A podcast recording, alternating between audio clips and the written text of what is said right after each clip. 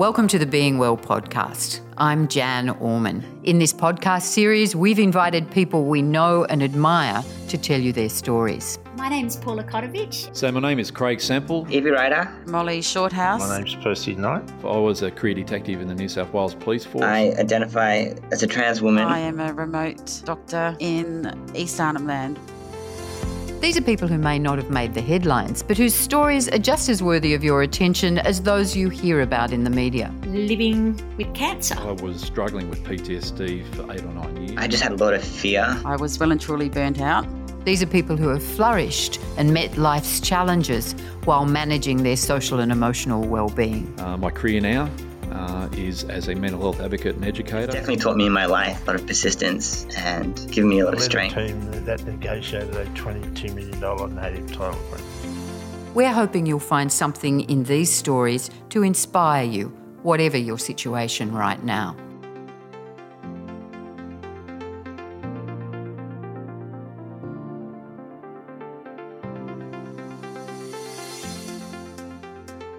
I want to introduce you to Benjamin Gilmore. Benjamin is primarily a paramedic, but he's also an author and a filmmaker. This year, his memoir, The Gap, was published. The Gap is about his time stationed at Bondi Ambulance Station, working as a paramedic in the summer of 2007-2008. Benjamin's memoir is, yes, a lot about suicide. But it's not just about the people who die by suicide or who want to die by suicide.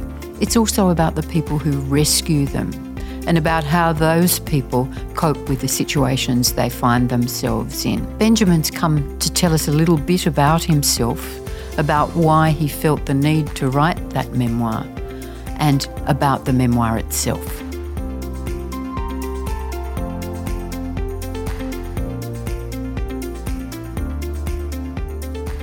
Hi, I'm Benjamin Gilmore. I'm a paramedic, an author and a filmmaker.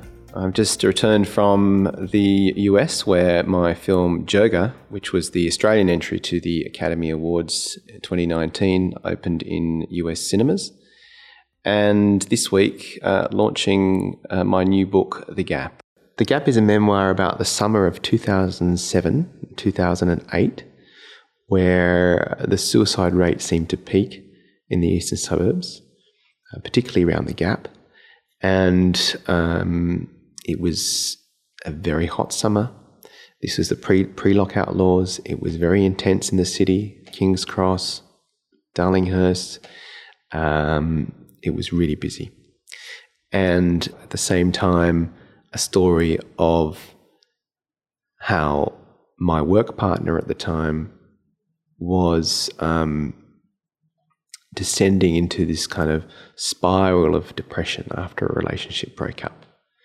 And so the book explores our conversations with people attempting suicide, as well as a variety of other emergencies that was leading to fatigue, burnout, and in his case, and in my case, in the context of our own personal relationship breakdowns. Even though this book, the first draft, was written 10 years ago and put in a bottom drawer because I thought it was way too sensitive to bring out at that time, I'm really glad that some of my colleagues urged me to do an edit and send it to a publisher because of the importance of this story. And so my hope is that somehow it will help other people realise that they're not alone and give them some ideas as to ways in which they can save their own lives.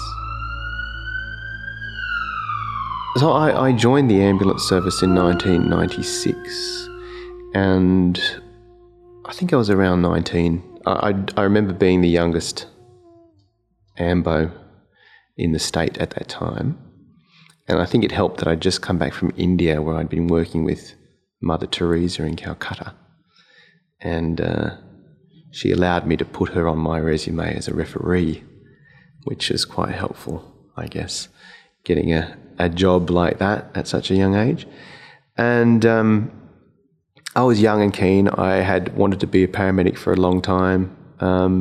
I had seen paramedics at work in the city. I remember when I was 16, I went into the city one night with my friends, and there were two unconscious people lying on Town Hall railway station. And I remember the paramedics turning up and so coolly, so calmly, injecting these two people who had a heroin overdose, injecting them with Narcan, which is the antidote.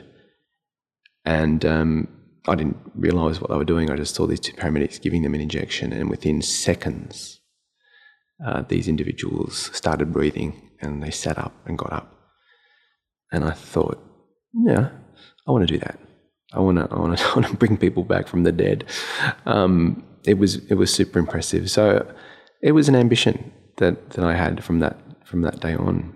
I've worked all over the state as a paramedic, and I've spent a lot of time working overseas in a voluntary capacity on ambulances in various countries. And I wrote a book in 2013, Paramedico, a bestseller about those experiences. And I had some advice early on in my career, some of it good, some not so good. I remember one older paramedic who used to come to the door of my parents' house in uniform selling Amway.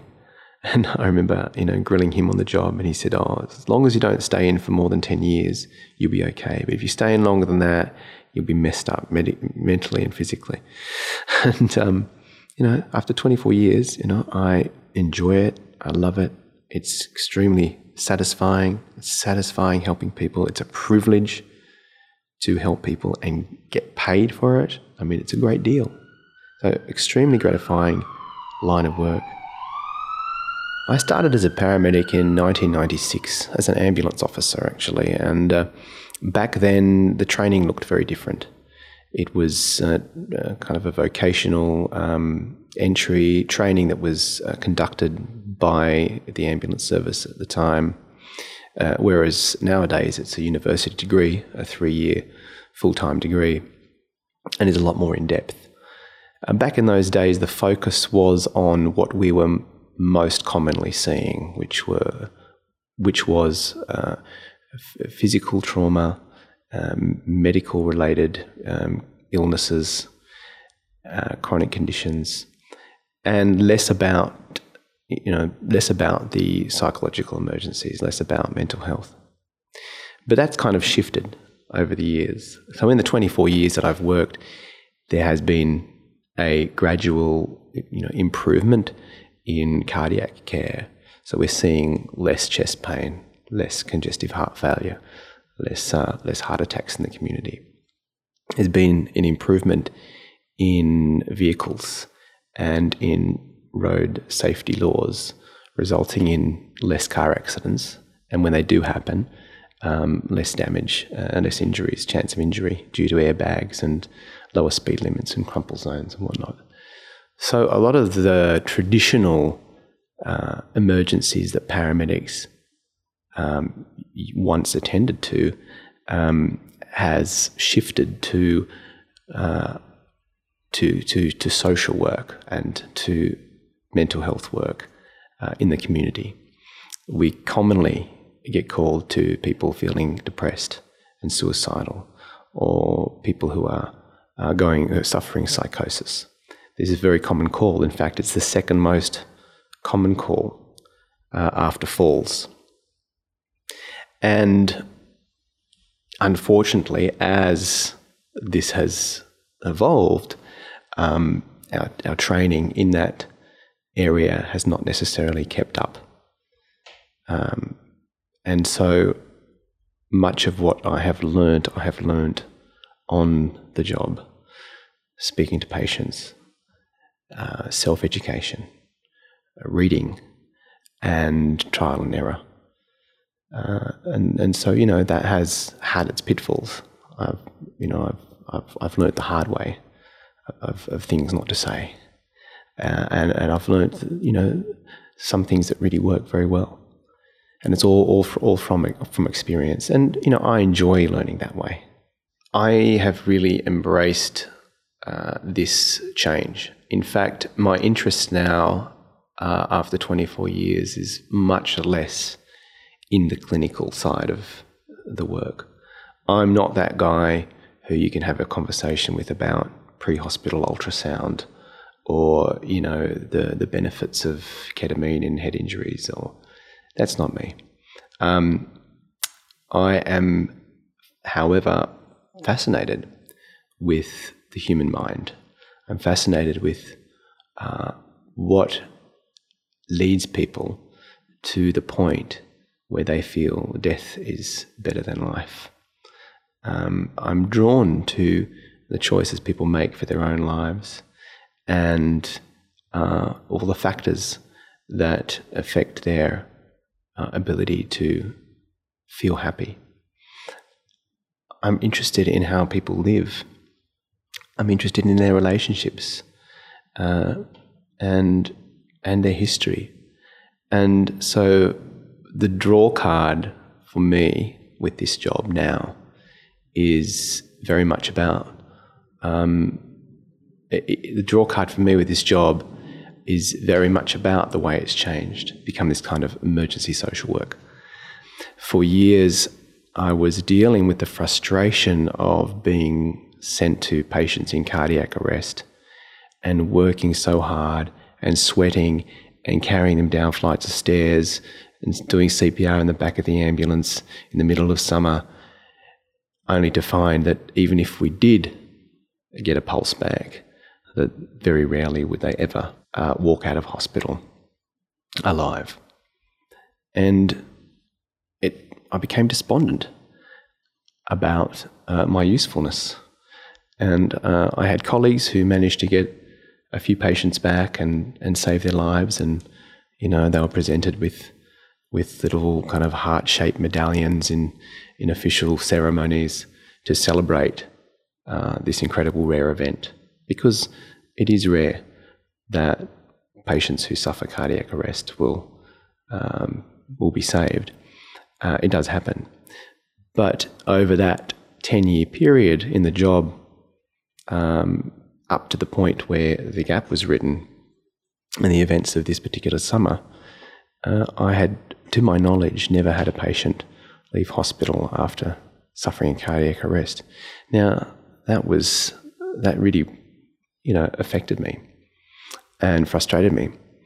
The idea that, you know, I was in this job and people perceived me as being someone that saved lives, and yet, to my knowledge, I hadn't. And it's only now, many years later, that I realise there are many different ways to save a life, and that sometimes that can be a conversation you have with someone. It can be asking them about whether they have been having thoughts of taking their lives. It can be intervening in a moment where their life hangs in the balance because they are ready. They're ready to take it and embrace death. And so, you know, for me, accepting that and the frequency now of calls to people who are depressed and suicidal, changing the way I think about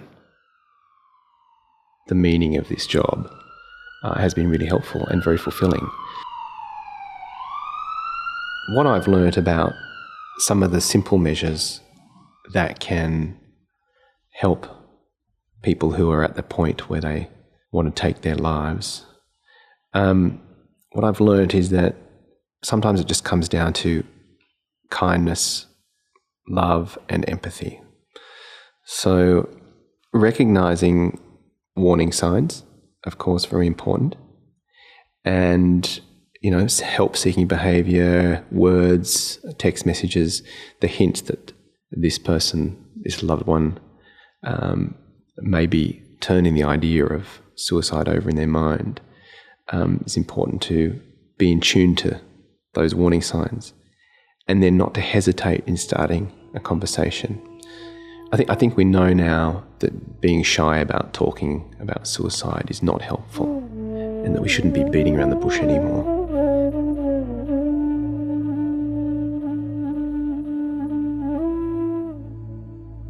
What we know about paramedic work in general and the impact of the work on us.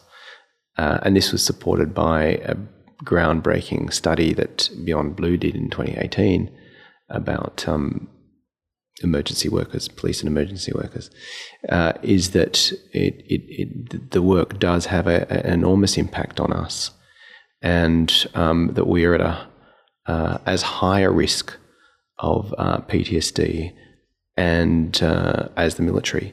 And our suicide rate is the second highest, second only to the military.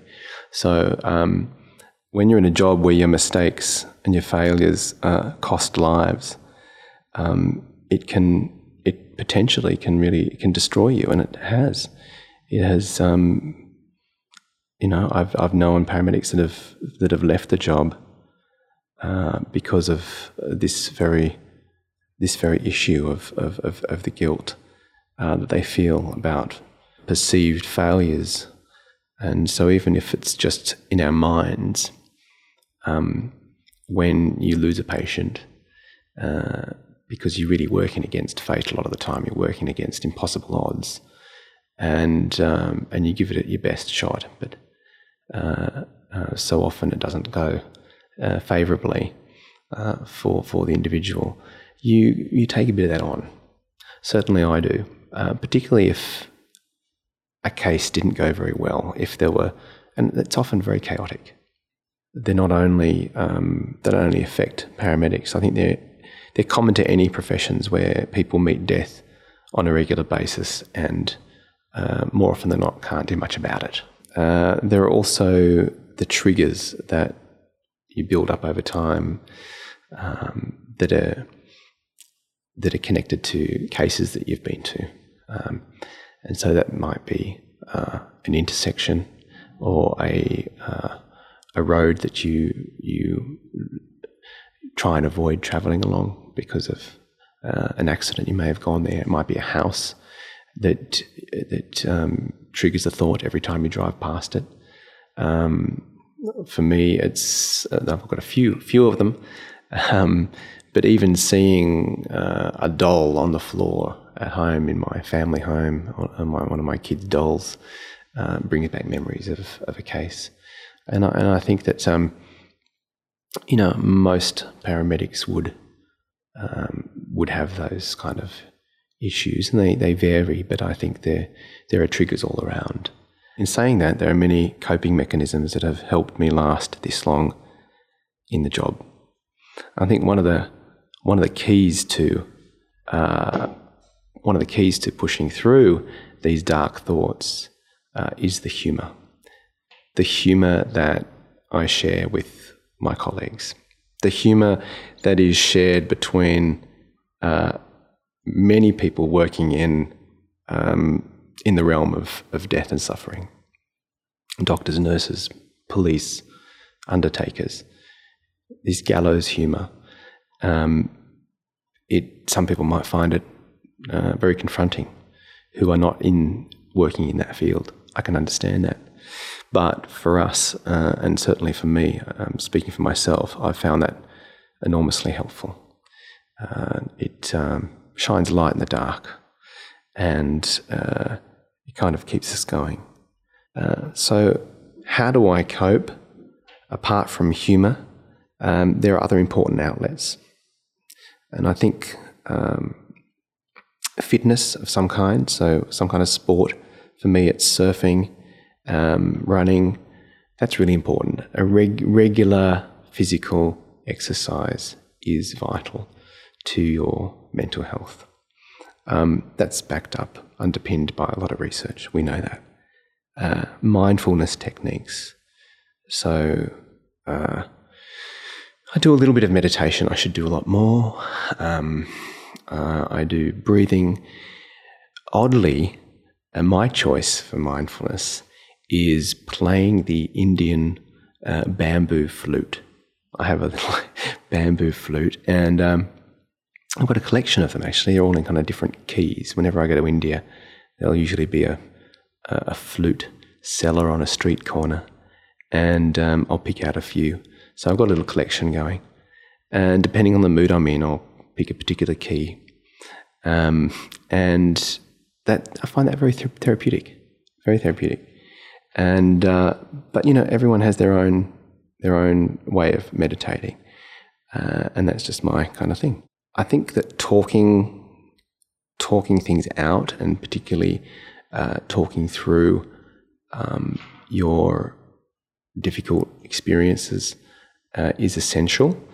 And I'm very grateful that we have a culture within the ambulance service at the moment where we talk openly. We are brothers and sisters. We have an incredible platonic relationship as paramedics, and that allows us to not be shy in expressing our sadness about a case we might have attended together. Occasionally even shedding a tear together. I think we've really come a long way, and we've reached a point, for the most part, in this profession. Certainly where I work and where I worked in Sydney, where people are very open and accepting about sharing their emotions. It wasn't just last month. I was sitting around a meal room at an ambulance station with 4 male officers, and the conversation turned to our counsellors, and everyone in the room had a counsellor they were seeing, and they were discussing passionately the pros and cons of their particular counsellor. And I had to pinch myself. I could not believe that we had reached this incredible point in time, because historically, you know, the best you could hope for is being able to express some of these things to one other male. But in an environment of 4 males, and some of these guys were well into their late 50s, early 60s, and had been in the job a long time. To be in that environment where they were speaking openly about their counsellors, it was just a beautiful moment. It felt like it needed to be celebrated. So I think we've come a long way, which is great, even though we still need to address this self-stigmatisation. And so I think we have a way to go when it comes to recognising those signs in ourselves, and then responding to that by reaching out. We're not good at reaching out. I'm not good at reaching out. I need to be better at that. In saying that, in the time I've been a paramedic, particularly in the last 5 years, ambulance services around the country are working very hard on the mental health of their employees and improving their well-being. For example, in the state of New South Wales, the service now holds wellness workshops. They have increased numbers of peer support officers, chaplains, counsellors, professional full-time counsellors employed. There's a lot of work and effort put into supporting staff.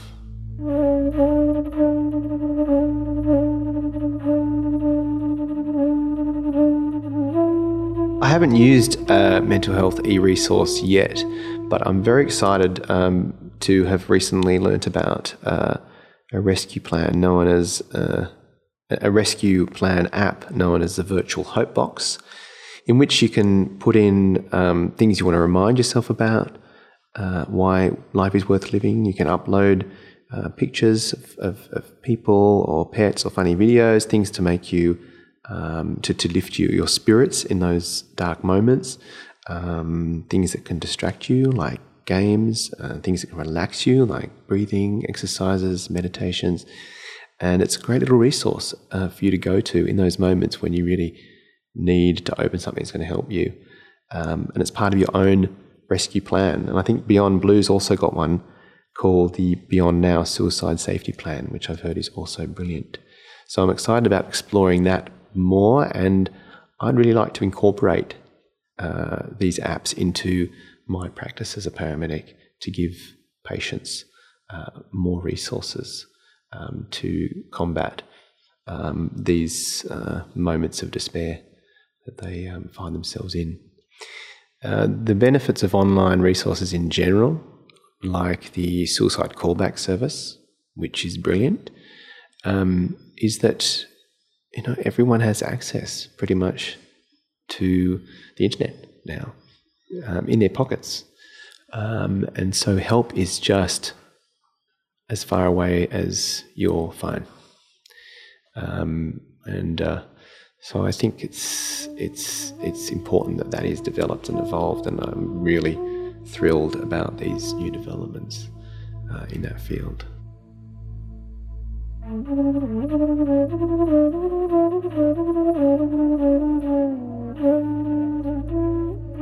Part of my filmmaking, which is another way that I kind of remove myself from the world of the paramedic, has been to explore the impact of mental health on veterans who have served in Afghanistan and Iraq. And so the film Jirga, which has just opened in the US, is about the story of a soldier who is very damaged, who has a moral injury, and we imagine his backstory to be is a soldier who has got to the point where he's wanting to take his own life, but instead decides to buy a ticket to Kabul and go back to Afghanistan to apologize to the family of a civilian that he killed.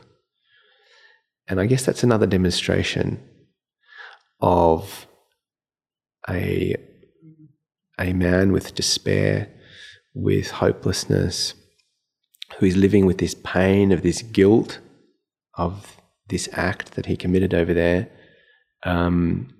of not choosing to take his life as an escape, but to face up to the pain, to do something about the root cause of his despair, and to make good, and to come to a point of healing, which he manages to achieve, and demonstrates that there are other ways, there are other options to death. And I think that's important for people to remember in those moments that death is not the only way out here.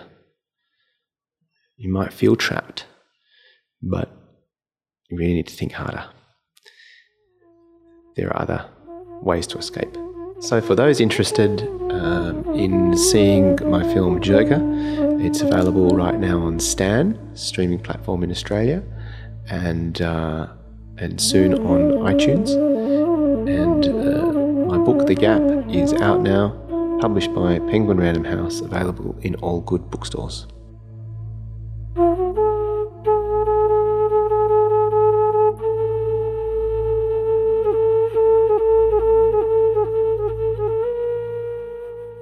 Thank you for listening.